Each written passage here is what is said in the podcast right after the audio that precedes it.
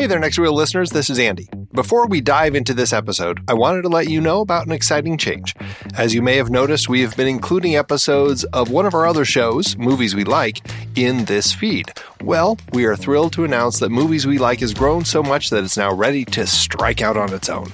From now on, to catch the latest episodes of Movies We Like, you'll want to head over to its dedicated feed and hit that subscribe button. We've got plenty of other great content lined up, and we don't want you to miss a thing. Don't worry though, the next Reel Film Podcast isn't going anywhere. We'll still be bringing you the same in depth discussions and analysis of your favorite films right here in this feed. So if you love what we do with Movies We Like, be sure to search for it in your favorite podcast app and subscribe today.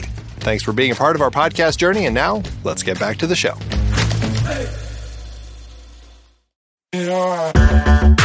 Andy, can you believe we've almost hit 700 episodes of The Next Reel? I know, it's crazy. And with all the other episodes in our family of podcasts, we are well over 1,200 episodes of movie conversation. It's really pretty amazing that we've gotten to have these in depth movie chats every week for over a decade now. And we couldn't have done it without our loyal community of film fans. Their support over the years has meant so much. For sure. That reminds me, we should give the merch store a shout out. Buying shirts from thenextreel.com slash merch is a great way listeners can continue to support the show. Plus, they get to sport our great designs.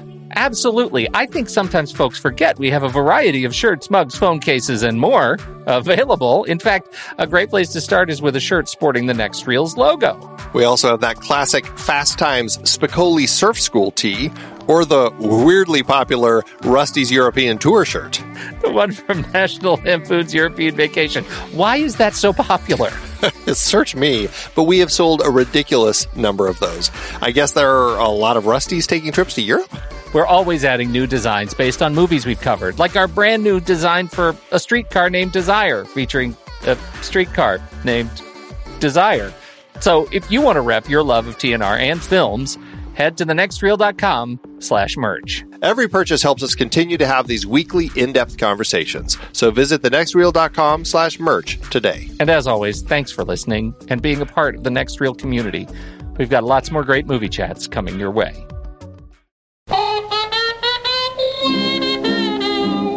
Hello, and welcome to the next Reel Speakeasy from RashPixel.fm. I'm Andy Nelson, and that over there is Pete Wright. Speakeasy number two! The next Reel Speakeasy is a new show we'll be bringing to you each month in which we invite industry guests to join us, and instead of serving up their favorite cocktails, they serve up movies that they love so that we can all talk about them. We'd like to welcome our guest to this month's show, visual effects supervisor, designer, and director Matthew Gratzner. Matt started in the art department back in 1995 with four rooms, then jumped over to miniatures and effects with Broken Arrow and The Arrival, creating his company, Hunter Gratzner Industries Inc., which has since become the now Academy Award winning effects company, New Deal Studios. Working in miniatures and visual effects on many big projects, including From the Earth to the Moon, Armageddon, The Aviator, Iron Man, Real Steel, Mission Impossible Ghost Protocol, and many, many more. Matt then decided to throw his hat into the directing ring, helming the indie western Hot Bath and a Stiff Drink, along with its sequel. Recently, he's jumped into the new world of virtual reality filmmaking, helping to pioneer the world of storytelling in this new and very exciting format. Say hello to the folks, Matt. Thank you. Hello to the folks. Thank you, Andy. Thank you, Pete. And, and thanks for inviting me to your show. This is exciting. I'm glad. I'm excited to be uh, involved in number two episode. Auspicious beginnings. That's And right. will- That's exciting. And I'll do such a crappy job, it'll be the last episode. It'll Don't be you canceled. dare! Don't you dare say that! I'm kidding. No, no, I'm very excited. This is cool. All right. Well, now you brought a movie to the speakeasy that you love and uh, that you want to recommend to all of our listeners. And I also think it's safe to say that uh, Pete and I kind of love this one too. So, uh, Matt, what is tonight's movie? Casino Royale. I'm very excited to, to talk about that film. Your file shows no kills. But to become a double O, it takes two. How did he die? Your contact? Not well. You needn't worry. The second is. Yes. Considerably. And this, of course, is not the 1967 ish uh, spoof version of Oh Casino no, that's Royale. no, that's that's what I was going to talk about. Wait, wait a minute, Hey, you know, Peter Sellers, Woody Allen. No, no, it's not. Nice, I screwed you guys. No, um, no, it is actually the, the the the reboot of the James Bond franchise with Daniel Craig, and it was, uh, and yes, that that is the one we'll be talking about. Not not the not the other. The other one's fun, but I'm not talking about that one. Now, you uh, as as an as an effects guy, um, is it hard to to go to movies like that are that are uh, effects and stunt filled? That- That's actually a good question. Um, yes and no. On a, for the James Bond franchise, they could be like naked on screen throwing toilet paper at each other, and I'll watch it because I like James Bond. So it it really doesn't matter. I hear maybe that one's not- coming up down the line here. Maybe yeah, that yeah that well after Bond like a comment on the last one, but um, no, uh, it is on a film like the Bond franchise or films that are trying to do more. You know, effects that are seamless. I don't really have a problem if I'm really caught up in the story. And, frankly, if I'm starting to notice the effects, it is because maybe the story or the dialogue isn't good, or I'm not really engaged in the characters. Um, sometimes it's hard and, and not because an effect may be poorly achieved it's when an effect is really really good i may stop and go hey how did they do that? That looks pretty mm-hmm. good. And but but i actually like watch if the films are engaging i'll put that to the side. And even if the effects are not good or maybe they're they're showing their hand too much on how they did something because it may not be as seamless as it should be I, I'll actually, if the story's good and I'm really into the film and I'm into the characters, that I, I just I just ignore it and I keep watching it. But some sometimes, but if a film is really good and it's seamless, like you just you just don't care, and that's what it should be for anybody. Well, and that gets us into, I, I think, the first question. uh, You know, and th- talking about sort of this process and what this this show is all about, thinking about why the movie that you brought to this platform is important to you, um, and and so I, I've just been thinking about it all day. Like, what is it about this film that that you really connect with to the point that you feel we need to that it's a good one to talk about here? Uh, well, honestly, I, as I said earlier, I'm a huge Bond uh, fanatic, and, and I've always loved those films, and, and anything that even is is like those films, I always sort of harken back to Bond, and. I've always been a fan of the different films, and when they had the Pierce Brosnan films, and they did Goldeneye, I was pretty excited. It's a reboot, new Bond, but you know, there's a point where the films always sort of take this odd path, and they do. Every different Bond character, or excuse me, Bond actor, has gone through the same process where it gets it's a serious film with a little bit of maybe tongue in cheek, and then you're introducing the character, and then by the end of that actor's run, it almost becomes campy or, or almost self self referential or parody, and it always frustrates me because it's like you can keep telling us a, solid story, you can have the tongue in cheek moments, and but but don't make it so that it's almost a comic book. And I mean, as I said, I, I like most of the Pierce Brosnan films, but there's a point towards the end where it was getting, especially if they'd have like you know bizarre composites, and it really took you out of the film. So all of a sudden, you know, he's in a parachute going down a wave, or I was like, I'm not buying any of this. And it's and and but again, you know, I, I appreciate the performances, and I think they're terrific actors. But what about the Casino Royale film? What was exciting about it is I felt it was a really successful reboot without it becoming a comic book, still maintaining, um, you know, the, the, the different tropes of the Bond franchise, but also sort of reintroducing this new Bond. They weren't when when Daniel Craig was first cast, uh, even though I thought he was terrific in Road to Perdition and a number of other pictures he was in. I always felt when I first saw that he was cast, I was like, wow, you know, he he kind of is like 009 that would get killed in the prologue. You know, he, didn't look like Bond. He doesn't have, you know, he's like, oh, that's the guy who gets shot, and then Bond rolls him over. It's like, okay, but you know, sort of, sort of, um, you know, in, in other films, but then they rebranded the character as this kind of more brutal thug like character. And you see the arc of who he becomes from the beginning all the way to the end. I mean like i won't jump to the end of the film but it's a great origin story where you see how he becomes refined how his without it being camp and, and without trying to you know constantly winking at the audience. And the both the I think that the writing is excellent, the acting is, is terrific, uh, but the action really supports the story. And I've ne- I never felt in the picture the action was for action's sake. And I, and I think this goes without saying about any film. Action and visual effects should never be the forefront of you know. Oh, look, here's this cool effect shot, or here's this really terrific stunt.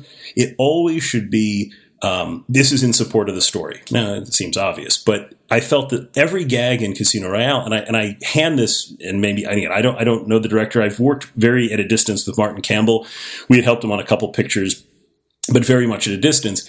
But you know, if you look at Mask of Zorro and even Goldeneye, you know, there's definitely he has a style in telling stories visually, and I think that his action beats and how he interweaves action and character is exceptional. And he really does have sort of a thumbprint if you watch his films.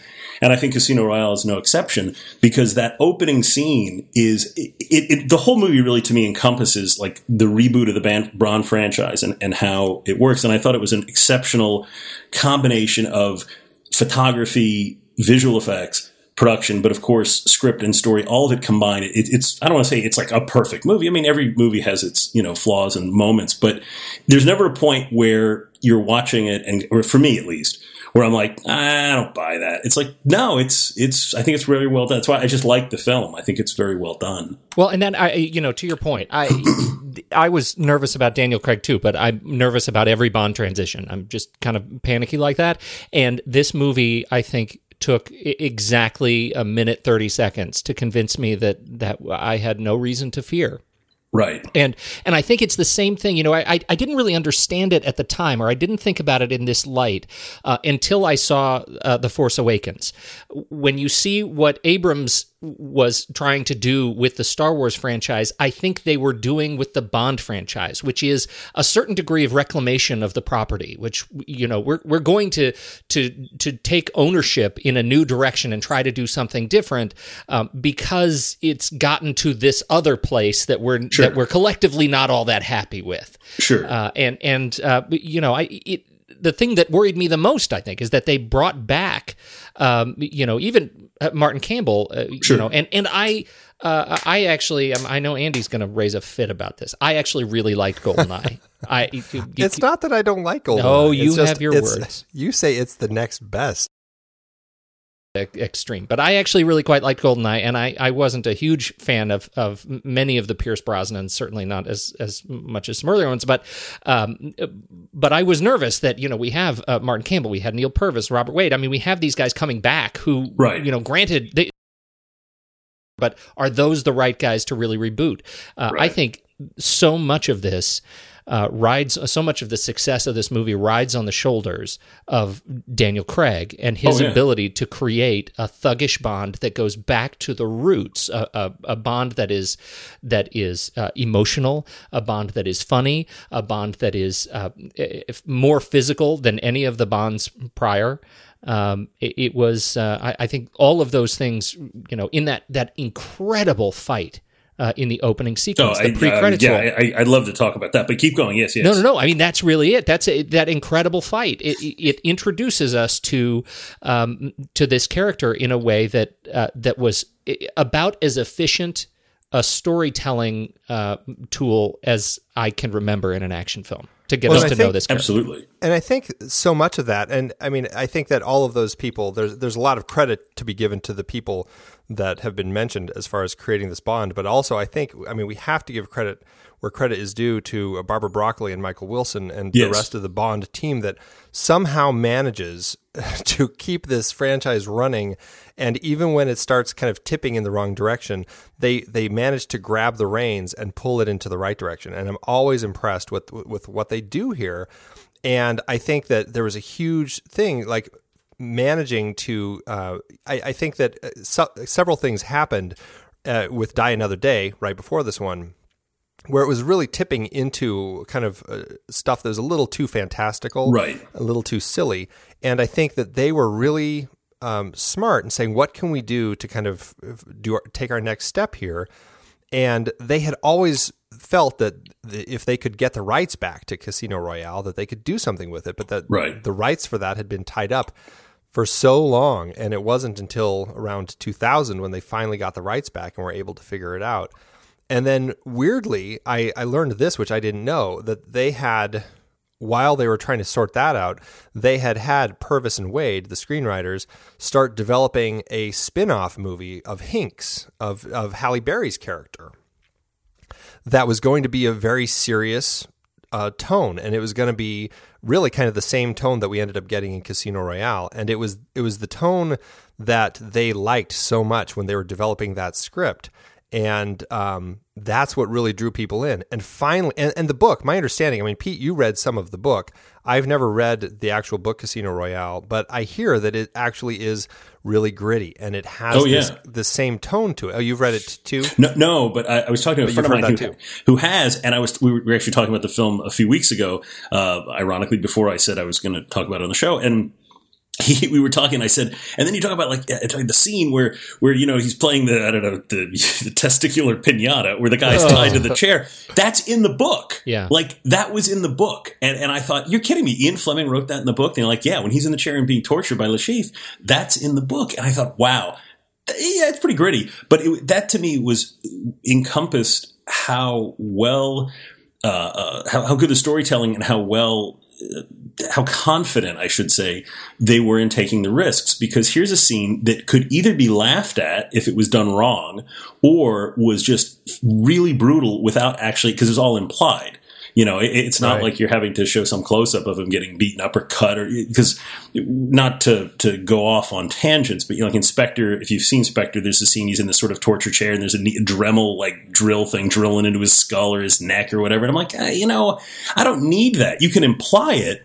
But don't don't go to the point where you're watching like Saw. I don't need it. Yeah. Well, and Whereas what's so beautiful about that Yeah. is Le Chiffre actually uh, explains Right. uh, why that is so stupid in this movie. Uh, Right. In his speech, you know, you, it really is just the most simple things. Right. We just need Right. No, simple it's things. So great. But it is, but the, the brutality of the film, I I think that one of the, the advantages of this film, or what I love so much, is you know you'd referenced Force Awakens, and I'm certainly not going to go down and talk about that film. We're not talking about that film. However, what I thought worked well with this film was they did reference their own mythology, but without it seeming like they were winking at the audience. When Bond become like because the movie, as I said, it's an entire arc to how James Bond becomes James Bond, and so when he is just the um, uh, section chief and he kills that guy in the beginning, and he has to have two kills, and he sh- okay, so you see this bru- just absolutely brutal fight in a bathroom. He beats the, the heck out of this guy, and then the and then he says, you know, uh, it's two kills. He says yes, and then you cut to him when he kills the guy, and when the guy picks up the gun and you turn, he spins just like he does in every Bond film and shoot, and now all of a sudden you're looking down the rifled barrel of the gun and the blood comes down, but it's not like oh quick, let's do like a quick, let's do the old Bond circles across where he's a target. It's like they worked that into the story, and so you knew what that was, but it wasn't such a wink to the audience where it felt like you know, oh yeah, you're just giving me what I want. I mean, it, that was, and they did that throughout the entire picture, from the fact that he had an Aston Martin and all the other gags, without it becoming as I said, cliche or, or almost campy. And that's, and I thought that's one of the things about the film. They just took a lot of risks because they did do a lot of things from the fact of casting Daniel Craig, who's sort of against type, to all the things he's doing and the brutality. It is. It's remarkably easy to read the book and see Daniel Craig now. I think in terms of casting, it was really beautiful. One of the things that I think was is interesting that that is in this movie. I think it it, it connects pretty well. Um, uh, with his portrayal of this in the book, I just want to read a quick passage, uh, or, or a couple of quick passages. Against the background of the luminous and sparkling stage, uh, he's in a casino now. Bond stood in the sunshine and, or walking out of a casino, I should say, stood in the sunshine and felt his mission to be incongruous and remote, and his dark profession an affront to all his fellow actors. He shrugged away the momentary feeling of unease and walked round and back to the back of his hotel and down the ramp to the garage. He's on his way to get his car. What's so amazing about this to me, this is peppered throughout the book. It it's the uh, it's that sense of um, of him learning how to be cold, Right. and that's something that I think Daniel Craig does really well. I mean, Oh, yeah. you know, I think he really executes that well. The only other thing that I thought was interesting is uh, is this passage. Bond's car was his only personal hobby. One of the last of the four and a half liter Bentleys with the supercharger by Amherst Villiers. He had bought it almost new in 1933 and had kept it in careful storage through the war. Uh, it, it goes into so much more of his personal detail, his personal effects, the things that you don't imagine James Bond even having Sure. right? Uh, that we get to see much more of his kind of background, and that gets into his relationship with women, uh, Right. and and of course we get into um, into his relationship with Vesper, and and I think if there is if there is a shortcoming for me in this in in his relationship with her, it's it's that it happens uh, practically in a microwave. Uh, Right. There there is this. It's just rollicking, fantastic action film, and then we have um, we have the the relationship stuff, and it's all it feels just kind of shoehorned in there. Uh, insofar as I adore her, I adore her character. Uh, she's she is a strong. Uh, female lead in the film Oh, absolutely. that doesn't have to be strong in the way No. that she happens to know you know kung fu she's she's she is dominant because she's brilliant Yeah, no, absolutely. Right? She can hold her own, and I think that is the thing to celebrate with her relationship here. Uh, and and I sort of wish it were uh, it, it, it were a little bit better articulated throughout the film. You know, I, I just feel like it's it's just hammered home in a very kind of uh, almost ham-fisted segment. Well, that kind of that falls to the fact that it's you know it's a relatively short story. You know, it's it's one of Yeah, these. yeah, you know, it's a movie. It's a movie love story. I mean, Yeah. they fall in love in an instant, and you know, over the course of I don't know a couple of days or whatever, how quickly it is. You know, all of a sudden they're they're madly in love and running off together. Except, I think, I mean, first of all, I agree with you. I mean, the, the challenge is you've got this story that has certain beats and certain moments in the pacing you've got to hit, and it's hard. Otherwise, you can't make a three-hour film. But when they're on the train, and it's actually probably one of the best written sequences in the film, and they're sizing each other up. When she walks away and he smiles, that's where it starts. Yes. I mean, so Yeah, so. I, so if you look at the subtleties, I'm not, I'm not disagreeing that it is very quick and it is kind of like okay, quick, we got to get to the part where they fall in love and everything.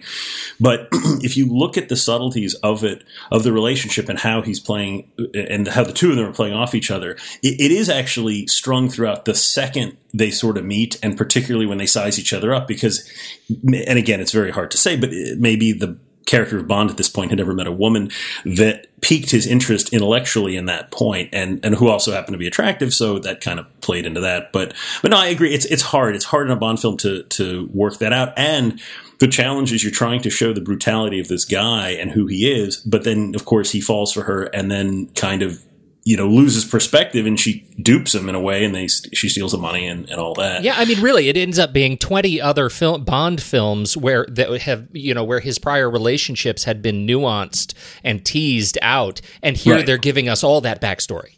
Oh, absolutely, and and it was good, and uh, and and and even another another thing that was that I thought was really really well done, um, very trivial to throw away, but they're in the car and he's talking about you know who, that they're married, and he says that her name, and he's just screwing with her name is Stephanie Broadchest, and he's like, give me that, and, and, and it was great because that was such a throwback to obviously Pussy Galore and and all the and Doctor Goodhead from Moon, yeah. Moonraker, of course, and all these films. So it was great because it was a throwaway, but again, it wasn't like, oh, let's give her the name and everybody will laugh. It's like he's making the joke, and so I, again, all of that stuff I thought was was well done, and she t- she played it off well, and it wasn't like some she wasn't some you know airhead, but, uh, at any rate, but I but I thought it was pretty great. Yeah, and and they I, I do like that. I mean, as a couple, they do end up going through a lot of emotional turmoil together. Oh yeah, And I think that's another thing that really, for me, does actually make for a strong relationship. And maybe it's the you know the speed relationship, you know, two people falling in love because they went through an intense experience together, sort of thing.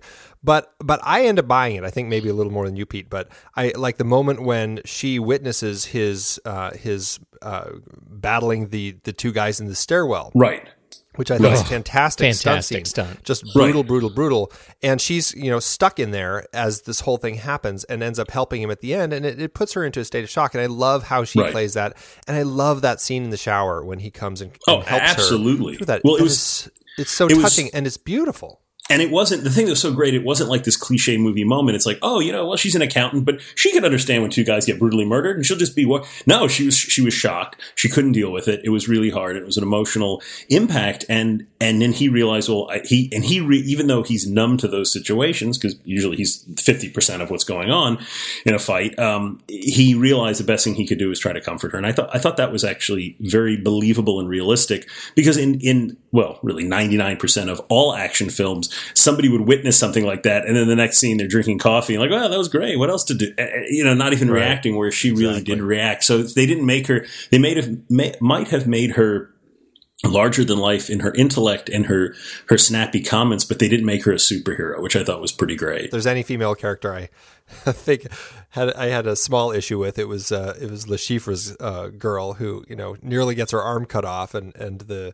the bad guys are like oh you don't even say a thing and I almost cut her arm off and then then she goes right back to helping him. The next like- sequence, right, she is next- as but happy working- as doing could the possibly be. But the but the thing there is that it just goes to show that he basically owned her. I mean, mean, he was, Well, you, true. you know, she's not, I- and I, I'm not justifying that, but I, but yeah, I mean, it was Oh, kind of yeah. a, kind That's of such a minor complaint for me. It's you know, it's, it's you know, and I, I don't want to make this a book review. I really don't. But there is one other passage I wanted because that scene on the train where they meet is in the book. Uh, it, it, it's a variation uh, on the scene, but it turns out she was introduced to him by Mathis in the book. Mathis brings Oh, I see. Vesper to him. Right? She's not a, a treasury person, but uh, she uh, gets up and and uh, has a you know they have their parting ways, and this is what's going on in his head. Bond thinks. And then there was this pest of a girl, he sighed. Women were for recreation. On a job, they got in the way and fogged things up with sex and hurt feelings and all the emotional baggage they carried around. One had to look out for them and take care of them. Bitch, said Bond, and then remembering the Muntzes, he said bitch again more loudly and walked out of the room. Wow. Now, that's kind of a the setup of his relationship with women. And, Right, and right. in, in that respect, as I'm reading that and then watching this movie, I'm thinking, wow, they they have done such a beautifully wonderful thing in this movie in the way they have have modernized Bond's relationship with women. Right. Even better absolutely. than so many of the other Bond movies have in their interpretation. No, that's true. I mean, that definitely is, is a great bridge to to, the, and that's what well, that's what also makes him a, a, a real guy and isn't just a, again a robot killing machine. Um, although in the superhero sense, and even though there are things that are almost um, uh, you know almost superhuman about the opening sequence you're talking about earlier, the p- parkour sequence. One, when I saw that in the theater, because this was sort of you know I'm, I'm going, I have my you know apprehension. Okay, is this movie going to be good? I hope it's great. Then they have the opening, the prologue, and the credit sequence is great, and the song is great. When they had that opening sequence with the parkour, if if I've watched that scene probably a couple dozen times, just that scene alone, because shot for shot, there's not a wasted angle or shot or insert in that scene from the start of them running to them going to the embassy and sh- I mean it's unbelievable and it's probably some of the best it's probably one of the best I would have to say I mean, not that I would be arrested for being wrong, but I would have to say that it's probably one of the best action sequences in film if you watch it shot for shot because it's a great mix of visual effects, a lot. I mean, ninety nine percent of it's practical and in camera. Um, a lot of composites, obviously, because you don't have Daniel Craig on a six hundred foot tall crane. But those sequence, that sequence, to set the film up with that. It was kind of like they had me. The rest of the movie could have been crap, and I would have been like, "This is great. I don't care." This Yeah. is because that that sequence was was better than uh, entire Bond films of the past. But Yeah, it was That- a very smart way to begin a new a new uh, Bond. Oh, absolutely. The first 15 minutes of this film is just I mean it's nonstop. Um and you know that's the thing I was you know as you're as you're watching that particular sequence, you know, I'm thinking to myself and, and you already said it, 99% of the of the sequence is is practical, but uh you know, so any of the CG stuff that's done in there is largely related to right removing wires. It's removing wires, you know. painting out stuff. There's a, I, th- I think, and I could be wrong because I, um, sadly, I, I know the miniature work in the show, but I don't know all of it. I think there's a sequence. I think when like the pipes drop, or there's an ex- in, in explosion when the gas tanks drop from that one worker. I think that's a miniature, if I'm not mistaken. It's like a sixth or, or, or quarter scale model of the stuff blowing up. But but yeah, it's not. They're not doing digital bonds. They're not, and I don't even think they did face replacement because that wasn't at its peak at that time. Although it's been around for a bit, um, I think it was just a lot of really good doubling. And um, and then I don't think I heard about that until Skyfall. I think Right. that's when I first heard that. right when he was on the motorcycle. Yes. yeah, yeah. yes. But uh, but yeah, no. So in this in this case, it really was just a, a lot of very very intelligently chosen shots that are of Daniel Craig running on you know running up things, jumping through, and just really spectacular editing. Stuart Baird, who cut the film, who's actually a director in his own right, um, is an exceptional editor, and we had the chance a few years back to work with him on some some films, and again, he's just it's just really good. I mean, he's got everybody is is at the top of their game on this picture. It's not like there's one like, well, you know, this wasn't that great. It's like every single department is is really doing their best. Absolutely. While we're while we're talking about the the stunt work, I mean, I was going to ask you what your uh, what the real highlight sequence of this film of, of the film as a whole is for you, uh, but it sounds like you just described it. Uh, it's yeah, the opening sequence by far is. I mean, everything's the the, the, sequ- the of course the well, you know, the, the scene uh, with the fuel truck with the when they're going to ambush the air or you know t- to blow up the airplane is terrific, and I mean all those scenes are are really really well done. The end, of course, is great, but the parkour sequence in the beginning is good, and I think what makes it so damn good is they very intelligently, for life, I can't remember the name, name of the actor, but the guy they they put as the bomb maker is a guy who does parkour. So it's not like, oh, we're going to cast, um, you know, uh, uh, uh, Michael B. Jordan as the as the terrorist, and then we'll double him with a guy. It's like no, they just got the guy who could do this. You know, stunt actors are are often are, are, are cast, but it was cast so well because you're never at a point where you don't believe it. So because this guy is doing all his own stunts, when Daniel Craig is doubled, you don't think about it because you already see the other guy. It's a great misdirection. So you're always showing the one guy doing all this stuff, and you're like, well, of course Daniel Craig's doing it because this guy's doing it. So you because it's a, it's a good sleight of hand. Um, and and what also works so well about that specific uh, opening is you not only have you know all the, the the violence of it all, which which again is there's nothing great about that, but it's tempered with these sort of bizarre human error moments. Like there's a scene where the the terrorist or the bomb maker, you know, does this kind of leap up through. It's the open like a it's a vent shaft that's open in a wall, and he kind of lifts himself and just seamlessly, you know, just without touching the wall, feet first sails through it, and Bond follows by busting through the drywall. He just runs through the wall, and it's just and it got a laugh. I remember in the theater, everybody laughed, and I thought that was a really great moment. And then, of course you know, go to all the way to the end. So you see all this mayhem and all this craziness. He goes in the embassy, he's shooting at people that, you know, he shoots the gas tanks, explodes, blah, blah, blah. He finally gets what he, he's looking for information. And there's a bomb in the backpack. Like, after all of this, the button on the sequence is he pulls out a bomb, and you're like, and then he gently puts it down. Like, is that like it's going to make like a big difference? now it's going to be it needs to be handled easily. But I thought that that was a great gag because it wasn't done for slapstick or, or just cheesy comedy. It was done because, well, okay, he's, he's established he's a bomb maker, so maybe he would have had that. But then you go through, so of course you think back to the whole sequence, the fact that it didn't go off. But but I thought those kinds of moments, or those moments, are very true to the sort of Bond. Um, you know, uh, a mythology where again, you're not doing it as a gag. You're not winking to the audience. You're, you're, you're with Bond going, yeah, that, that would have been bad. And, you know, pulls it out. So I want to talk about uh, Dame Judi Dench. Sure, sure. This, this is the film. Uh, I think the first film that I get a, a sense for her as a character, Yeah. uh, really fulfilling her um, this sort of not the boss role but the mother role. Right. Well, of course. And I, think I think sh- that has been something that past Bond movies have aspired to. The other the other six movies uh, had sort of aspired to. I should say the I guess three or four before this one.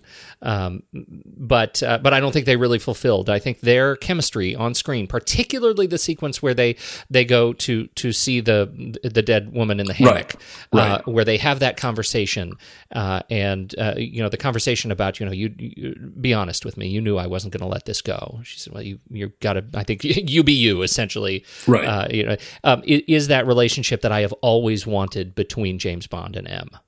Oh, absolutely. And, well, what's what's terrific is that she's who promoted him. So she has a sense of responsibility, and the fact that he breaks into her house and she's she, the, absolute regret of well, what, what was I thinking? I shouldn't have promoted. He was too soon. This was a mistake. But she does believe in him, and she does know. So there's a certain uh, maternal uh, relationship in that respect because she does care, and she she doesn't. You know, she says you know it's you're, you're, you're you've got to be more than a blunt instrument because she believes that he will do the job he needs to do, and then the arc being at the end when she's like, well, now you can't be distracted. Now you've learned your lesson. Like in other words, I've taken you through this process. So no, I, I thought that the relationship there was exceptional, and I thought it was great that it was sort of I, I felt the most the strongest.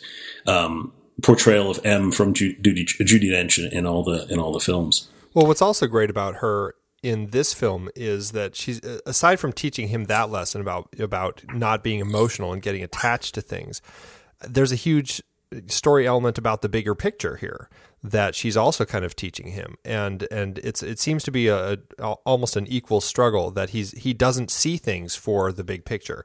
He kills he kills the bomb maker um, Right. and, and he doesn't see that they wanted to catch him so that they could get information from him Right. and it takes him a while and it's not until the end when you know he finds out you know why didn't they kill him and all that and and it's all because he is just you know there he's a pawn in this whole thing and Le Chiffre is kind of a pawn as well but he's got information and that's why they would welcome him with open arms and that's why Mr. White comes in and kills him like there's so much more going on which I think is so fascinating for a Bond film because usually you have this this big bad that Right. he's fighting and in this one you don't you've got this this extra layer of bigger stuff that's happening. And I think Right. that Judi Dench is a great person to kind of be the shepherd for that element as well, kind of saying, look, there's more going on here. And as a parent, I mean, I think that there is that great relationship here, not just about the emotional side of things, but also about it's almost like the wisdom of being a spy that she's also helping him with. Uh, absolutely, I, and the whole concept that you know in most of the Bond films, Bond's the smartest guy in the room, and here you are almost Bond is almost the uh, um, you're seeing the film through his eyes as opposed to watching him make decisions and try to figure out what he's doing. You're figuring it out along with him. So it's an interesting device for the narrative, which I I mean I don't want to sit and think of every Bond film, but it, I don't think that's ever really been done before because Bond is usually the one who knows everything. He's and, and he's still listen the the Bond character in Casino Royale is still very smart. He's figuring out how to track things down, how to do things. You know, he's the best card player they have. Although when he loses, he grabs a knife. He's like, you know, screw it, I'm going to kill this guy. Yeah, And that's another what- sort of blunt force yeah, instrument. he's like he's like okay, I've exhausted everything I can do intellectually. I'm going to just like stick the thing in his neck, and that'll be that. And then he bumps into Felix Leiter and says, "Yeah, I'll give you some money." And So I thought that was actually a great, and, and that was a complete surprise in the film. Like when I first saw it the, the first time. Um, did not expect that. Like I thought, okay, well, this is gonna, you know, because they've established when he kills the, the sort of, uh, I guess he's Russian, the terrorist, um, who I can't recall, um, can't recall the character's name now, but the one he kills in like the Body Worlds exhibit um, in Miami, Demetrius. he, Demetrius, yeah, and he's uh, so maybe yeah, so he, he stabs it. You're thinking. Okay, well, obviously you've established that he, he can do that if he has to, so you expect that that was going to happen yet again, or it was going to be a big knockdown shootout. But uh, but no, it was, it was good. Where does where does Mads Mikkelsen uh, uh, stack up? I mean, you you introduced him, Andy. I think that's a I, I think he's a great character to talk about. He's certainly an interesting character, but you're right, he's not a big bad. Uh, where does he stack up as a representation of evil in Bond's world? And I, I would add as a caveat, and I, I don't we don't need to talk about you know what we liked or not liked about Spectre, but having seen Spectre, did that make change your opinion or, or of uh, on this viewing of Casino Royale? Uh, well, yeah, I don't want to talk about Spectre because I, I, I have certain pros and cons about that film. Uh, but um, in, in regards to uh, Mads Mikkelsen, I, I think his character of Le Chiffre, where he is not the mastermind behind, behind everything, I completely believe that he's just a really bad, evil person, and he doesn't have to be. Uh, even, of course, you know, smacking a guy with a rope in the lower region doesn't doesn't hurt. But um, in regards to his how he stacks up his, I, I actually think he's a terrific villain in the film because he's never a parody. Um, and that's always a challenge with Bond villains because as soon as you're bald, have an eye patch or a scar running through your eye, and you're petting a cat, you kind of you're screwed. And, Well, yeah, and- especially I mean, he, he even bleeds out of his eye. but that, but that was such a but that was such a great you know that and the fact that he was asthmatic and he's got the, the inhaler, but Right. the, the bleeding out of the eye was so good because for Mads Mikkelsen, I think is actually quite a terrific actor. Oh, yes. and, Oh, yes. and you buy he he's so understated in the film, it, it's never like hand wringing, like I'm going to open the floor and you're going to fall into the shark tank. It's always like, even when he had the people on the boat in the beginning of the film and he says, um, show my guests out in, in five minutes, show my guests out or throw them overboard. Like, I don't really care what you do. Just, just get these people out of here. And it, it's not, there's no, the biggest thing about his character and how he plays him is there's never bravado. It's just very straightforward because obviously he's supposed to be extremely good with numbers. He's like an, an accountant in some respect. So he's not somebody who's going to sit there and, and tell his master plan. He's not going to do a whole, you know, monologue about how he's going to do this or that. And I, I think that he works as a villain, even though he's not the mastermind behind all of it. Obviously, Mr. White is that connection. Um, he still is just a really bad guy um, to the point where he's losing at cards and he's like, I'm just going to poison this guy. I'm, I'm, that's what I'm going to do. I mean, he's, he's, he's, he's Right. bad, but he's not like diabolically bad. He's kind of like a thug. But you know what's so really great about it that we never would have seen. I don't think we ever saw in a in a previous Bond film.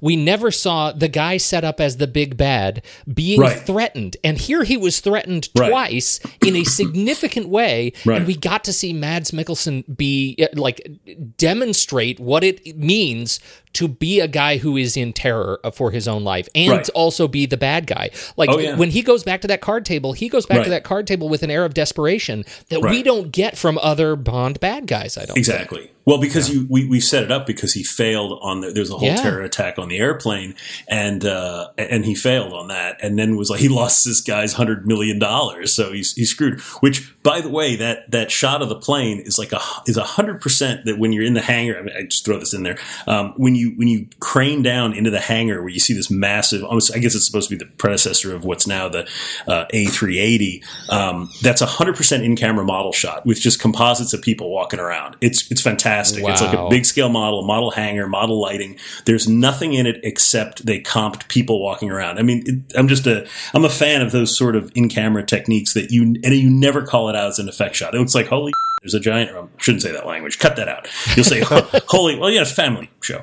Um, PG, you we say- get one, right? Okay, well, that, that was it. Um, but uh, you see it, and you're like, wow, that's like they must have mocked up some giant airplane because it doesn't look like an effect. Uh, There's a complete tangent brilliant. that Yeah, it's doesn't- brilliant. So did you know, or did did you find out through your channel? No, actually, I was effect? knew only because the the visual effects supervisor for the show is a guy by the name of Steve Begg, who's extremely talented and.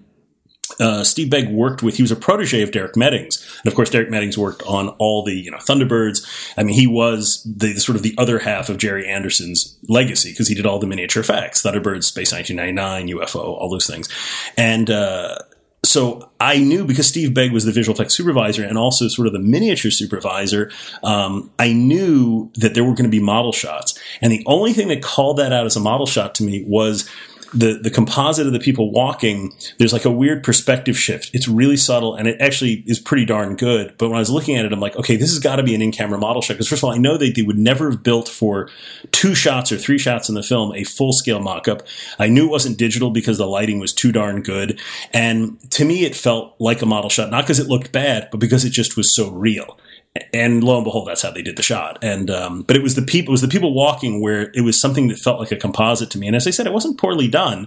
It just, I mean, to answer your question earlier, can you tell when you watch a show, or do you? That's a moment where I'm like, okay, this is how they had had done it, uh, have achieved the shot. Because at the end, when the Venice house sinks, um, I had worked on a picture called The League of Extraordinary Gentlemen, and we were supposed to do and had built a humongous set for for Venice, Italy, and we shot the heck out of it. And there was a scene where all the buildings were supposed to sink, very much like that. And then the director changed his mind, like at the last minute. So we ended up doing some other stuff that was not probably as convincing. But when that building started to sink, I'm like, okay, this is not a real building for one, because it's there's no way they would have rigged this full scale. Not because it doesn't look real, but just because the practicality and the budget of what it would take to do that. Um, and I knew it wasn't digital because at that time the digital work you could just could, you, I always could tell. Um, so it, and it was a, it ended up being, of course, a third scale model between a couple miniature buildings, then composited into a, a plate of Venice. Um, but yeah, I mean that's that's a, that to me. Honestly, the best visual effects are always sleight of hand. Some miniature work, some digital work. Although the digital work now is getting really, really good. Um, but I can always tell. I, I, I can't think of a film where I saw something. I was like, oh, I don't know how they did that. I can, you, you, you just know. And the, the biggest way to call out a visual effect shot that's done digitally is look at when they're getting better at this, but look at how it's photo, quote unquote, virtually photographed. A lot of times people will shoot something or quote, set up a digital camera in a manner or move the camera in a manner you could never do for real. And if you do that, you that's the biggest giveaway. Um, one of the things you could tell when when shots are done is where the camera starts swimming around or you're going through things. Audiences pick it up not because they're like, "Oh, that doesn't look real" because it's digital. It's because in their brain they're like, "I don't know how." It, it just it it takes you out of the film because if you watch a film that isn't photographed like that, and then you have a scene where all of a sudden you're doing something with a camera that's basically impossible that's what really calls a lot of those shots out. And the fact that in destruction um, and they're doing a lot of digital destruction now. There used to be a point where we would do a ton of uh, obviously miniature effects and then even photographic elements. And now they're doing a lot of it digitally. And some of it's really good but some of it still doesn't have the correct gravity or inertia that you would expect if it were real. But anyway, that's neither here nor there. Well, and it, it really does all boil down to the storytelling, I think. Because I mean, Absolutely. same thing with like stop motion animation. Stop motion has never looked real to me, but Right. it's fun to watch. And in the right story, it just doesn't even matter. Doesn't know? Matter. And, and I think that's how any effects really work. As long as I'm really invested in the story, and this goes back to exactly what you said at the beginning, it doesn't matter because you can just you can just move right along with it, and you're focused on the story. You're not focused on those elements. Correct, and and you just have to, you know, the, the there's well, like this could be seven different uh, speakeasy shows, but the the challenges with visual effects and how to incorporate them into a film, and the challenges of how a film gets greenlit, and the challenges of how a film is racing to the deadline of a release date. I mean, there's so many things that go into how a film gets made, and frankly, how diabolically difficult it is to get a film made and make it good. You, you, well, I mean, yeah. starting starting with a good script uh, at least gives you a good chance you'll have a good movie. Um, but there's so much that goes into it. And what tends to happen now, and this is the last thing I'll say about effects, because I don't, like I said, I don't want to monopolize conversation about visual effects. Um, but the biggest challenge that effects has is most people, pretty much everybody I talk to, I do a lot of lectures and I'll talk in schools and, and public forums and that sort of thing. And the audience knows that stuff is starting to look very cartoony. The, the fully animated films, I, I, don't mean a fully animated, you know, Pixar stuff is terrific, but the fully animated visual effects that are in live action pictures, people can pick out. And they talk about, oh, well, stuff doesn't look like it did in Blade Runner or the first Jurassic Park or what have you, because it was a mix of all these techniques. But the studios won't do those techniques anymore because Practical effects mixed with digital, I think, is a terrific solution. But practical effects in general requires two things a director with conviction that can design and understand what he's doing in the show or she's doing in the show, and the fact that a studio can't control it till the release date. See, digital effects you can constantly tweak. You can go, say, ah, let's do this now, let's re-render it, let's put the camera somewhere else. In a practical effect, once you commit to it, you're kind of stuck with it for good or for bad. And and that's the thing is that studios now because it's such a you know corporately driven entity and enterprise, which I understand, they have to make sure that that film is being controlled to the last minute. And what what digital work does is it allows a studio, if it, if need be, to take the artistic uh, basically power out of a director's hands, and they can go and keep working on the film. So that's one of the reasons why you don't see as many practical effects because audiences do know the difference, but until audiences stop en masse going to the movies because the effects they don't like, you know, the, the studio is going to still deliver what they can deliver because the movies still make money. Yeah, I had no idea uh, about that. That is a that's a major lesson learned for me. I had no idea that that was one of the uh, one of the contingent forces uh, well, it's because you can always. I mean, imagine yeah. like having to constantly put your hand on it. And then, as I said, yeah. some some directors also. have Chris Nolan is a prime example example of someone who has conviction, who has a very strong vision, and you know, fortunately for for everybody who works with him, has sort of the power to say, "This is how I'm going to do it."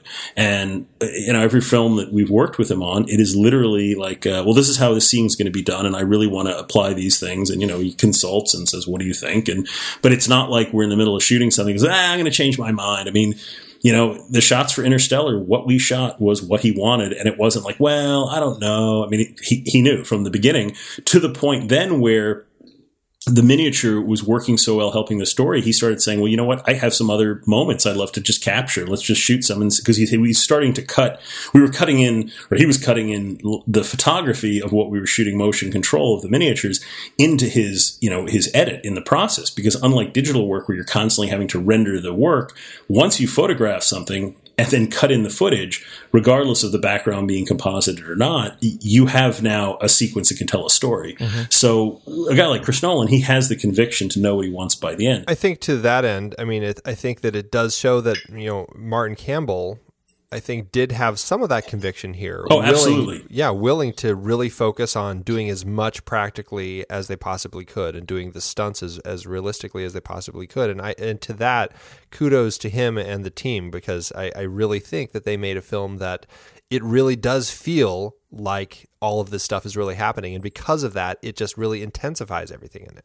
Oh, absolutely. And and you know, he is a director. Like I said, you can see any one of his films and they all have a specific tone and style, not just within the performance of the actors, but even the pacing, the editing, and you know that that is a is a mark of a, of a good director. Is someone that you know maybe you don't like the subject matter necessarily, or maybe you don't like some of the plot points, but the style in which the film is told and the way the story is told within that visual narrative, um, his consistency in how he tells a story is is spot on every time. It's very good. Andy wanted yeah. to talk a lot about Green Lantern, though.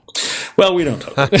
no, no, no. Like I mean, you know, like that's that. You know, that's funny. That that's a hard film to make, and I'm, I'm certainly look. Funny enough, we, we worked on some of it, doing just some set pieces and some other stuff. Nothing, nothing too heavy in visual effects or, or any of that. Mm-hmm. Green Lantern is a hard. It's a hard uh, superhero to tell that story that's that's the challenge. Is Yeah. you have a. I mean, I'm certainly don't want to talk about Green Lantern, but um, it's just the mythology of that character is kind of challenging. And like, how do you tell that story unless you're a fan of the comic book? How do you tell that to a new audience and then they're going to understand it? Because there's sort of fantastical things that happen in the comic book that work great in a comic book from, you know, 30, 40 years ago, but it's very, very difficult to be true to that vision and that mythology in a modern in a modern story. So Well, yeah, it- I'm not. You know, to- it is. you know, to that point, and and I, I'll I'll go ahead and, and try to bring this back to Bond. Even, um, I I- I think one of the that at the time Green Lantern came out, it was only like four years ago, right? I mean, four or five years ago, right? Right. And- but even then,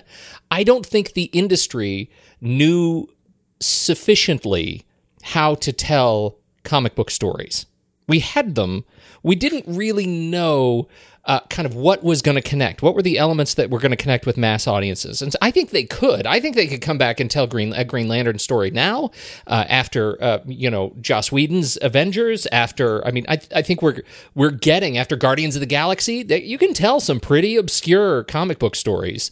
Uh, I just think they they they weren't quite ready. And I, I'll say that as an industry, when you look at what what Bond come what comes before Bond, you know, sort of the collected Right, learnings of the Bond industry, I think there was a lot more to work with at the time. That's true. I mean, it's it's it's also you know it's challenging because one of the things that Marvel has is they have a certain autonomy because they are there's they did so well with Iron Man, and Iron Man was you know obviously their first foray into this. Um, that they had the ability to really have this autonomy of how they're going to make the films, and you know, Green Lantern is Warner Brothers, which is a big studio, and you have a lot of. And I, listen, I can't speak to why the film worked and didn't work or where it did. I mean, it's just I've been on enough of enough films of that scale where you know, it, it's just a different world. And that's the thing, you know, it isn't the, the Hollywood of the 1930s or 40s where you had filmmakers that were also, or, or studio heads that were filmmakers. You know, now studios are, they are publicly traded companies and you have executives that have to make sure the shareholders are happy and they have a certain level of profitability. And it, it's a different machine. And that's why it's always hard when people start talking about how, oh, in the good old days, well, it really wasn't a good old days. The, the old, well, because there's the old time Yeah, right. filmmakers.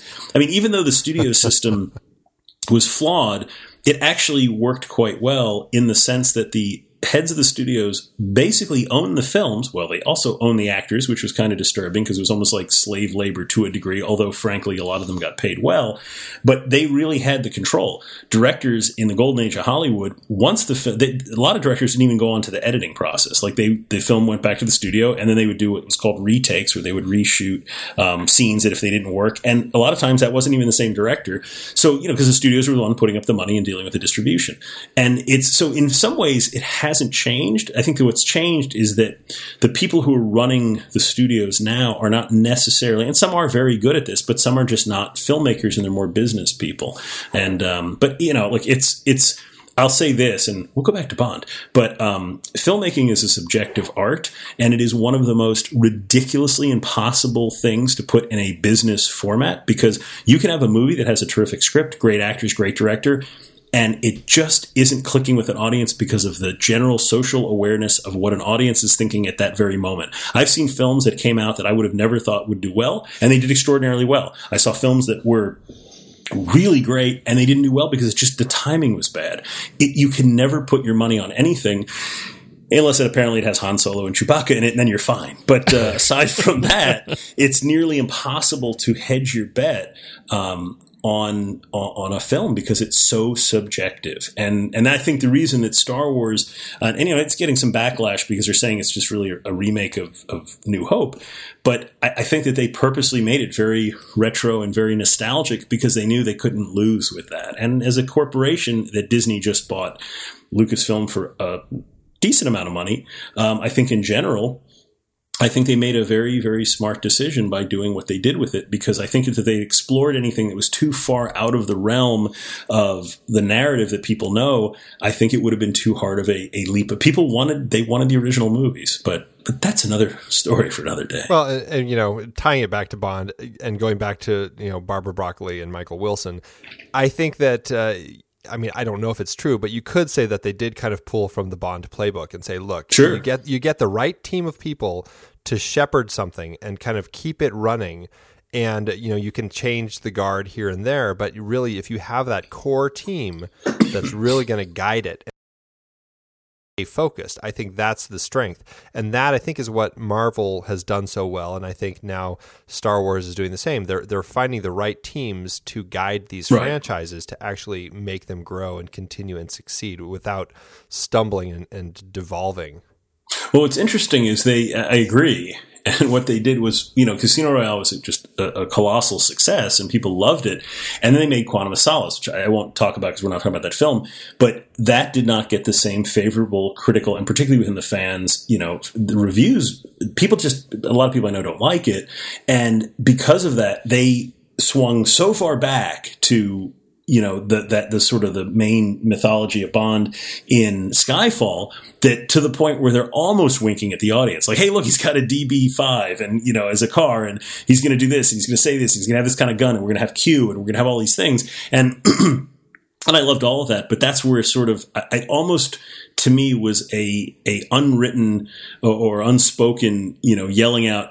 Okay, we went really far off track with with Quantum of Solace. We're bringing it back. I mean, and because that to me, so putting the right team in, Casino Royale was the right team, and I think Quantum of Solace. There were a lot of terrific filmmakers and a lot of really good people, but it kind of got off track, and, and just the style of the whole style of the film, the editing, the action was very, very different from what you would expect. Um, in fact, even kind of delved into the world of the Bourne franchises, the Bourne Identity franchise, all very shaky camera and very, very staccato editing. And completely not what you saw in Casino Royale or the earlier Bond film. So it is about getting the right team who understands, you know, yes, you want the filmmakers to definitely put their signature and their thumbprint on the film, but also you've got to stay within what people expect. You know, stupid cliche, but if you're going to go to a Rolling Stones concert, they better play Satisfaction. There's going to have to be something that you're like, I like this. And you can play the new stuff, but uh, I'm going to see some of your old stuff too. So you, you got to have that in there. Yeah, we're going to have to have a conversation about the martini, even if it's, I don't care if it's shaken or stirred. That, Right. to me, is a wink at the audience, uh, but, but in a way that I found satisfying. Right. It wasn't, yeah, it wasn't exactly. And I thought that it wasn't that was, an eye rolling one Yeah. Right. Exactly. Well, you know, in the same respect, you look at David Arnold's score, which I, I think, you know, Oh, the, the, the music has been, you know, such a driving force behind the Bond franchise that that for him to be able to do uh, such a, a beautiful score with only a nod to Monty Norman's theme Right. until the closing credits. Of course, of That course. was unreal restraint musically. I mean, it was beautiful. Absolutely. It was unreal restraint. And then to blow it, to, to throw that out there in the end, it was terrific because it's now like, yeah. And then, of course, he says the name's Bond, James Bond. Mm-hmm. And, and that was, now it's the moment where Bond has, be, you know, close the, we've closed this chapter on his life. And now he's become the guy that we're now going to see in the next X number of films be James Bond that we sort of know because this is, ha- this movie is all really, frankly, an origin story. So, show, He's so taking on the mantle Exactly. So having the theme at the end was terrific because, and, and it was funny because it's, it points in the movie. I'm like, wow, they're not playing the theme. Okay, maybe they're just you know doing a choice or whatever. And then when they start having, uh, they start playing. I'm like, oh, this is, it was such a smart move without hitting the audience over the head. And as soon as that theme started coming up, I'm like, oh, this is fantastic. Well, yeah, you yeah. realize you're in tears. You didn't even know it because you're Yeah. suddenly a 10 year old in the theater again. Yeah, it was a great, great introduction to, to Bond, the low angle, and he's got like the assault rifle with the silencer, and he's in the suit with the vest. I mean, it's it's really old school, but yet, um, a- But yet, really there's great- no Walther PPK in this thing at all. I mean, Yeah, that no. that big gun and the him that low angle. I mean, this is a new Bond, uh, Right. and, and one I was really connected No, to. it was excellent. absolutely Andy, so uh, we've already alluded to the fact that it uh, it performed pretty darn well in the theaters. How'd it do? this film did pretty well for itself. It ended up costing about 102 million in 2006 dollars, which uh, is about 118 in today's dollars. And then it had a P&A budget of about 48 million. So they spent a little bit of money advertising it. All told, they ended up spending about uh, da- da, 150 million to make this thing and get it out into the world, which adjusted is about 174 million. Ended up making 167 million domestically, 431.6 million internationally. Wow. When, yeah, so when you adjust that, it ended up uh, making almost 700 million dollars, and that That's boils down. well, that's to, phenomenal. oh, it's great, yeah, absolutely great. Yeah, it's a, a, an adjusted profit to cost of almost four percent. So they made a nice chunk of money. It's about three point six million dollars adjusted profit per finished minute. So Fantastic. Good a job with this one. That is a a beautiful way to to start the uh, the Daniel Craig era. And I think it's I, well, I can't remember. I have I didn't look at the numbers. I should have, but I feel like um, I don't know about Quantum of Solace, but I feel like Skyfall and now Spectre have both kind of shot up above this one. Isn't that right? I, I think Skyfall did better than Spectre, and I know it did better than Casino Royale. Um, was my understanding. I, I don't remember the numbers, but I seem to remember Spectre, or excuse me, Skyfall being the largest uh, grossing Bond film in the franchise. Although, if you adjust the numbers on Gold, uh, excuse me, Goldfinger, I think that may have beaten it if you adju- take those numbers because they had a time. There was a point where Goldfinger was playing something like 24 hours a day when that film. No, it was crazy because they didn't know it was going to be such a hit, and. Um, it did so darn well that uh, there were there was a point where some a couple theaters were playing it like 24 hours a day or something back in the day in the 60s. So Wow. so it did really well. that, but yeah, that's the big question for me all of a sudden now that we're talking about numbers. I wonder uh, who is the, adjusted is the most profitable bond. yeah, I'd have to go through and look at them all. I'd, I, I'd have to say I think it was Goldfinger to be honest. That or Thunderball. It was one of those two because Goldfinger did such an insane amount of business. Because I remember watching. I don't remember where I saw this. It was some show and they were talking about it. Um, but I think I think Goldfinger was the one, and I and or maybe it was Thunderball because it was the follow up and people were excited because that's usually sometimes how it happens. But How how old a guy are you? I'm 33. No, I'm just kidding. Uh, I'm in my mid 40s. Okay, so so what was your? Do you remember your first bond? Like, Oh, yeah. what what bond was your first bond? Thunderball. Even though I didn't see it in the theater, but my parents were huge Bond fans, and I saw it on television. And then they would like it was you know it was this Sunday night movie because you didn't I didn't have a VCR when I was a kid in the seventies. Um, but Thunderball, I had the, we had the board game, which was really crazy. I never played Oh, it. cool. No, there's, there was actual Thunderball. Never never played it, but like look at the pictures. You know, I, I was kind of a intellectually challenged uh, youth. I never no, no cards, no math, none of that crap. But um, The Thunderball board game, though. That's on the Thunderball mantle. Board, yeah, the Thunderball board game. That I mean, you look now at these ridiculous first-person shooters that people play. What do you got? I got the board game for Thunderball. you know, that's, that's what do you do? Uh, you know, I get to be a, a Blofeld in a boat, but but it's a little like action figure on a board. But um, but no, Thunderball was the was the, the the first Bond film I had seen, and then of course, you know, obviously, I, and then the first Bond film I saw in the theater, I would almost say. I don't think it was Moonraker. It, it may have been Moonraker. My, you know, when I was growing up, I grew up in Miami, Florida, um, and, and we didn't. I was kind of out in the sticks at the time, in a small area called Kendall, which was kind of literally in the middle of the Everglades or bef- the edge of the Everglades. And we used to go to drive-in movies. My parents would always take me to drive-in movies. So I didn't see a lot of the- movies as a, as a young kid in the theater.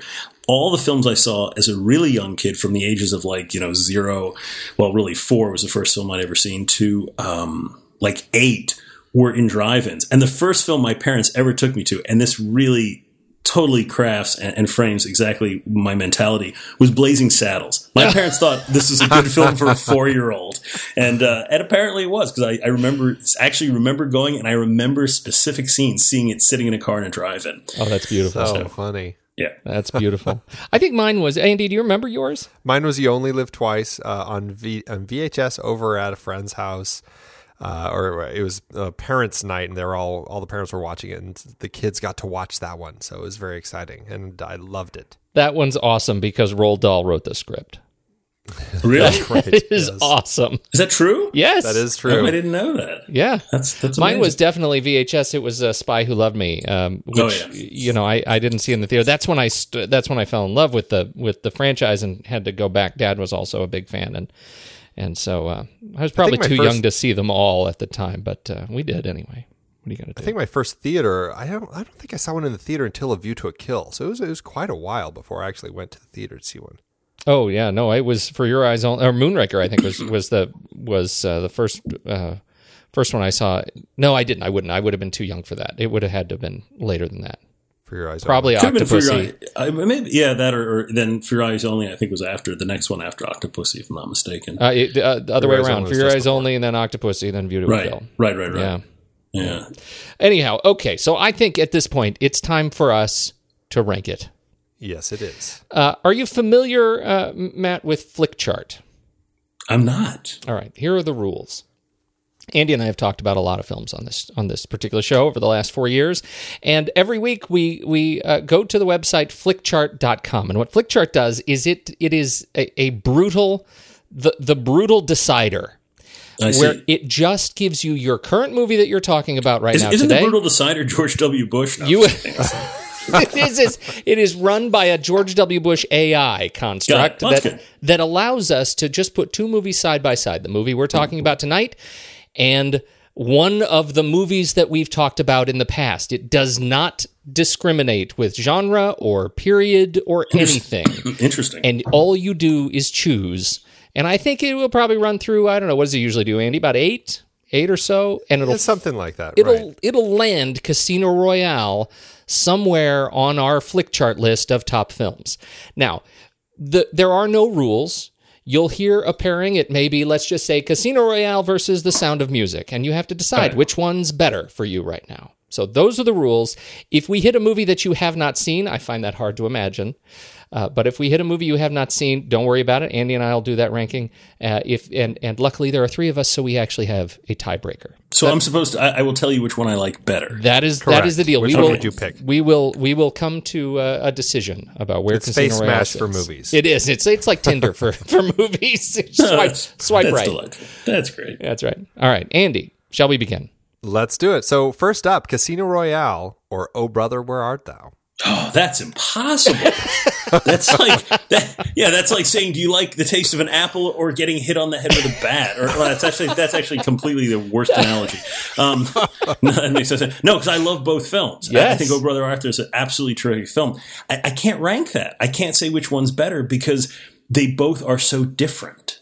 You know, Yeah, I they think both satisfy totally different. Uh, in po- different yeah needs. and i'm a huge Coen brothers fan and have had the, the good fortune to work on a couple of their pictures so um that's i honestly i couldn't tell you which one's better because it's like what's a better action picture? Okay well maybe casino royale.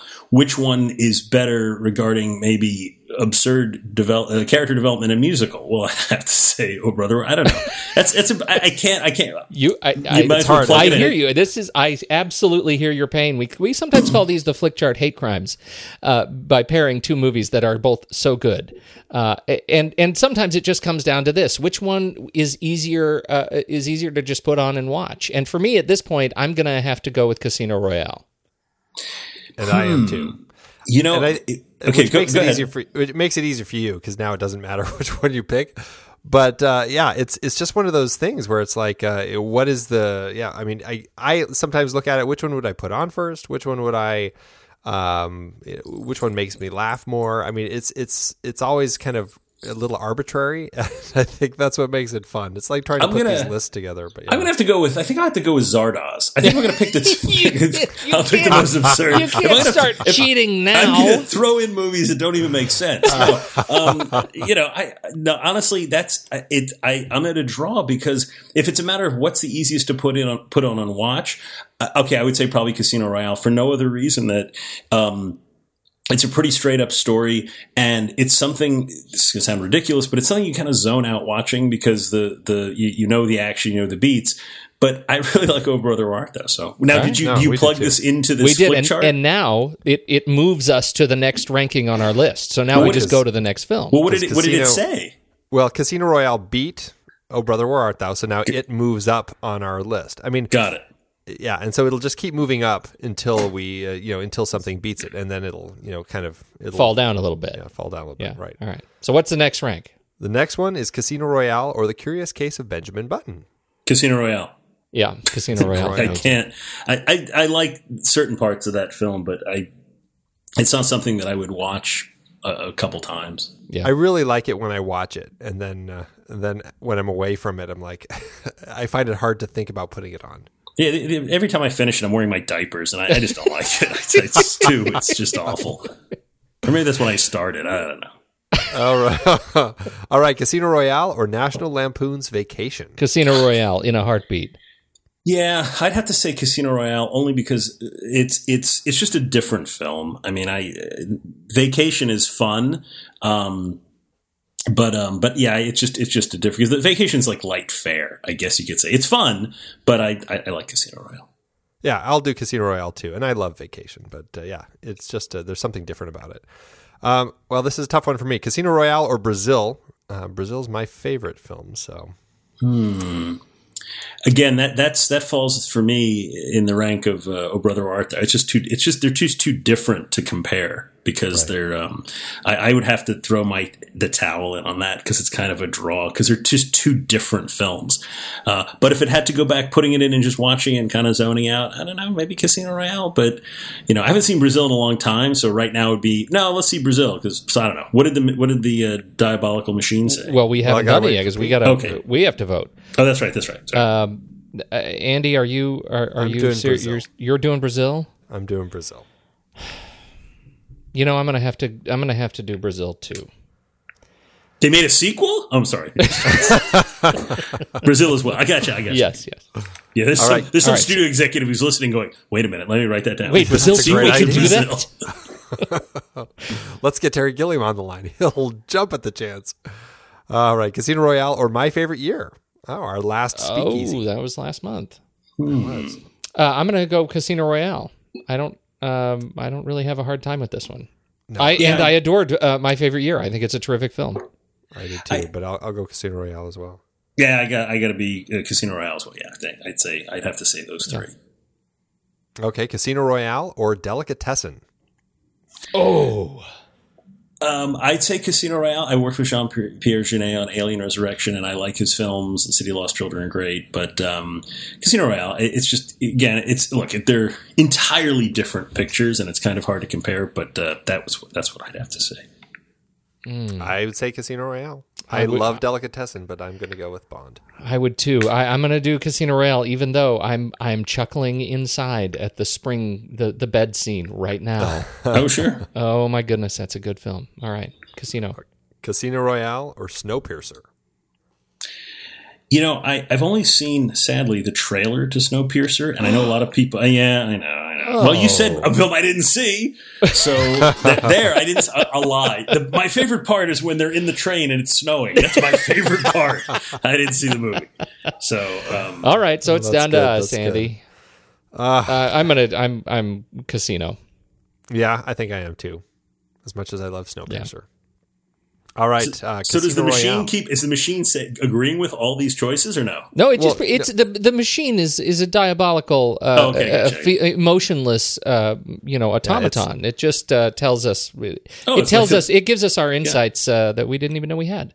Got it. Well, that's good. It's like politicians. Exactly. Right it's, yeah, it's like a, a, ranking chart. So we, you know, we it's single one, elimination. It, yeah, it, it, jumps it up fifty percent. You know, gotcha. It puts it up against one fifty percent from there, and it kind of keeps doing that up and down until it kind of finds a place where it thinks that it's going to land. And that's it. We're at number 15 on our list, oh, right right between yeah. Brazil and Snowpiercer. So I think that's a I think that's a good spot for it. Well, I I do too, and I'm going to tell you, I, I, watching this movie again, uh, it reminded me. Uh, of all the hue and cry about Daniel Craig and about Spectre and about what, how we feel about the latest Bond, uh, it, this this film reminded me why Daniel Craig is my favorite Bond and this, I think, is my favorite Bond film. Wow! Um, it, it, really, I, I, mean, it's it shines uh, in terms of pacing and uh, oh, yeah. you know character, and I mean, it just hits every beat for me.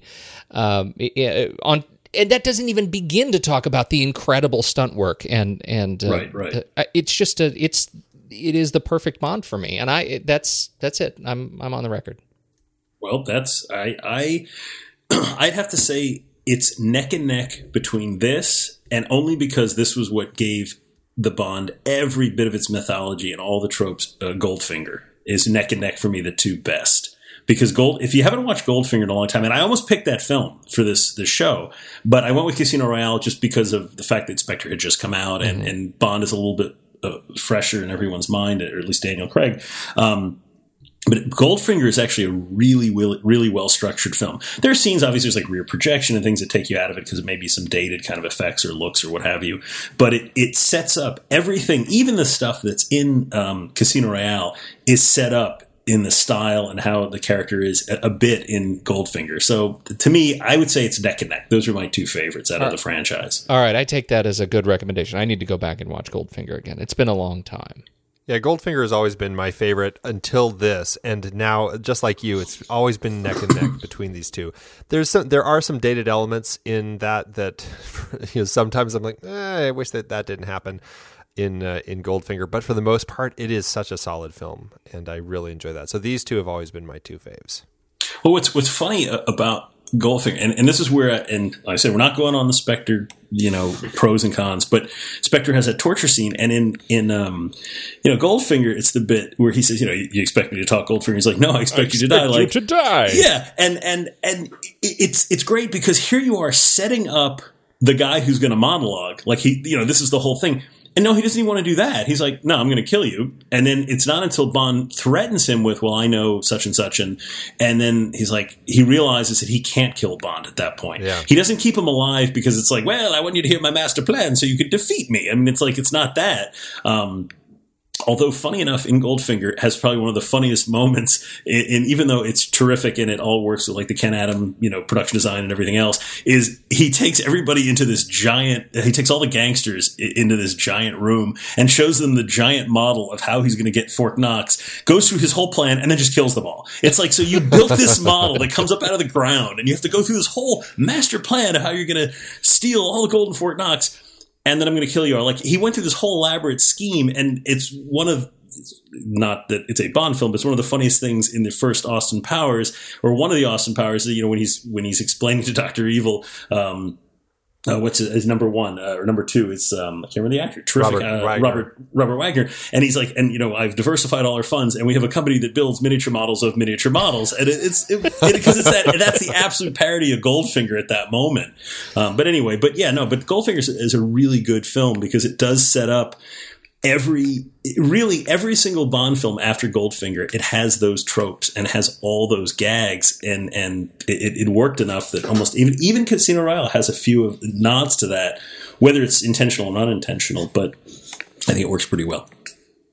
All right, where does that leave us on a star rating out of five stars, um, Matt? Oh, I, uh, Casino Royale, a yeah, five. five I, would say five because it, yeah. it, it, it's a movie. You know, I had thrown out that I wanted to talk about the film, and I hadn't seen it in a month or so because actually I watch it every few months, and I watched it before the the, the show. And, and I was like, man, this is a really good film. It's just, it's, it, and, and I'll tell you something. I'll tell you how good it is and how undated it is. I had seen Spectre. I said, yeah, I saw it a month ago. Well, I saw Spectre and I had to watch Casino Royale again after seeing Spectre, and you forget that that Casino Royale was like ten years ago. It's a 10 year old film. And because Daniel Craig, the reason I realized it was made in 2006, because there's a point where he looks at this time date on a, on a, on a, on a, a security camera and it says July 6, 2006. And I'm like, holy my God, that's 10 yeah. years ago. But what gets you is you look at Daniel Craig and look, he's a, he's a handsome fellow and, and he's not, he doesn't look old, but he looks so much younger in Casino Royale because I had yeah, just seen does. Spectre. Yeah, but uh, does. you know, but anyway, but no, I, would say five. It's yeah, five. it's a five star for me too, Andy. And five star for me too. There we go. Well done. Well done, Casino. Absolutely, absolutely. Well, it uh, has been a lot of fun having you on the show, uh, Matt, talking about uh, Casino Royale. Um, where should people find you if they want to uh, check out your stuff that you guys are up to? Um, usually we do, I mean, we're, we're doing a lot of crazy things. We have a website. It's newdealstudios.com which kind of covers some of our visual effects work. Um, we're doing a lot of things right now in virtual reality. We're shooting in 360 degrees with a number of uh, companies right now. I'm currently working with Nokia. Uh, Nokia has a, a really kind of neat camera called the Ozo camera. I just shot a piece uh, called Mutiny, which is a sort of little pirate event adventure. Um, there is a music video I did for a terrific a young indie rock band out of California called Galvanized Souls. So if you look at Galvanized Souls, I think either galvanizedSouls.com or look up Galvanized Souls um, on YouTube 360, and the song is called New Generation. That was a 360 video that I directed and written, um, shot in 360 VR. So we're doing a lot of those things, and um, you know, it's it's we're and I'm you know, pitching to direct a couple live action pictures right now. So hopefully, um, those things in 2016 go go forth. But um, but I have to say, I'm very fortunate. You know, I've I've had very very uh, great uh, fortune and luck with a lot of the clients we've worked with over the years. And, you know, the, the, truth of the matter is the film business is very challenging. So working with, with great directors and great studios and, and good projects is really kind of all you can ask for in this business. It is uh, just looking at the, the credits of New Deal and the credits on your IMDb page. I mean, it's uh, it, it's pretty ridiculous just how many great films you have touched, you and your team have touched. So, uh, you know, it is uh, it, it is our great pleasure and honor to have you on this show and share a little bit of your uh, insights and and and just share your love for a great movie. And so, thank you so much for doing everything you do. We just we sure appreciate it. Well, I appreciate it, and thank you guys for the invitation. And um, and like I said, it was it was a lot of fun, and it was fun to talk about the movie. It's fun to talk about a movie that not only that I liked, I didn't work on. So that way, there you go. but anyway, but thank you. I really appreciate um, being on the show, and this is great. Thank you so much. And for everyone out there, we hope you enjoyed the show. If you like what you heard, follow us on Facebook, Twitter, Google Instagram, Pinterest, Letterboxd, and of course Flickchart. And uh, don't forget to head on over to iTunes and leave us a rating and comment. It really does help more people find us. Thank you for tuning in. And until next time, we'll be kicking back, drinking our martinis. It doesn't matter if they're shaken or stirred.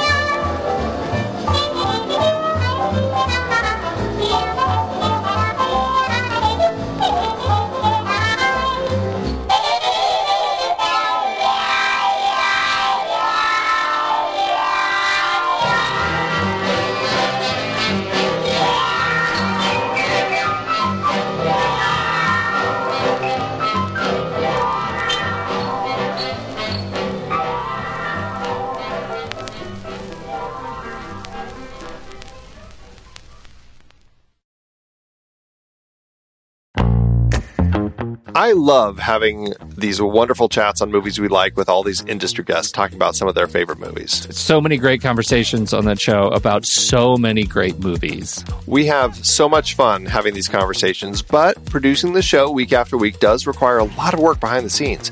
If you'd like to help support our efforts, one easy way is by using our originals page when shopping for books and movies that we've covered. Your purchases made through our links give us a small commission at no extra cost to you and allow us to keep having these incredible conversations. The originals page at thenextreel.com slash originals links to the source material for all the adapted film discussions on the Next Reel's family of podcasts. Purchasing through our links supports the show. It's your one-stop shop for Amazon and Apple links where you can buy your copy of the original source material. Original material for movies we like, movies like Casino Royale, The Silent Partner, Never Let Me Go, Silver Linings Playbook, There Will Be Blood, based on Upton Sinclair's Oil. I believe it's Oil! Oh, yeah, I forgot the exclamation point. Plus, by using those links to buy your next read, Apple and Amazon show us a little bit of love, which allows you to support our family of shows with minimal effort. thenextreel.com slash originals. It's a great way to support the show and find your next page turner. That's right. Head over to thenextreel.com slash originals to pick out your next read and dig in today.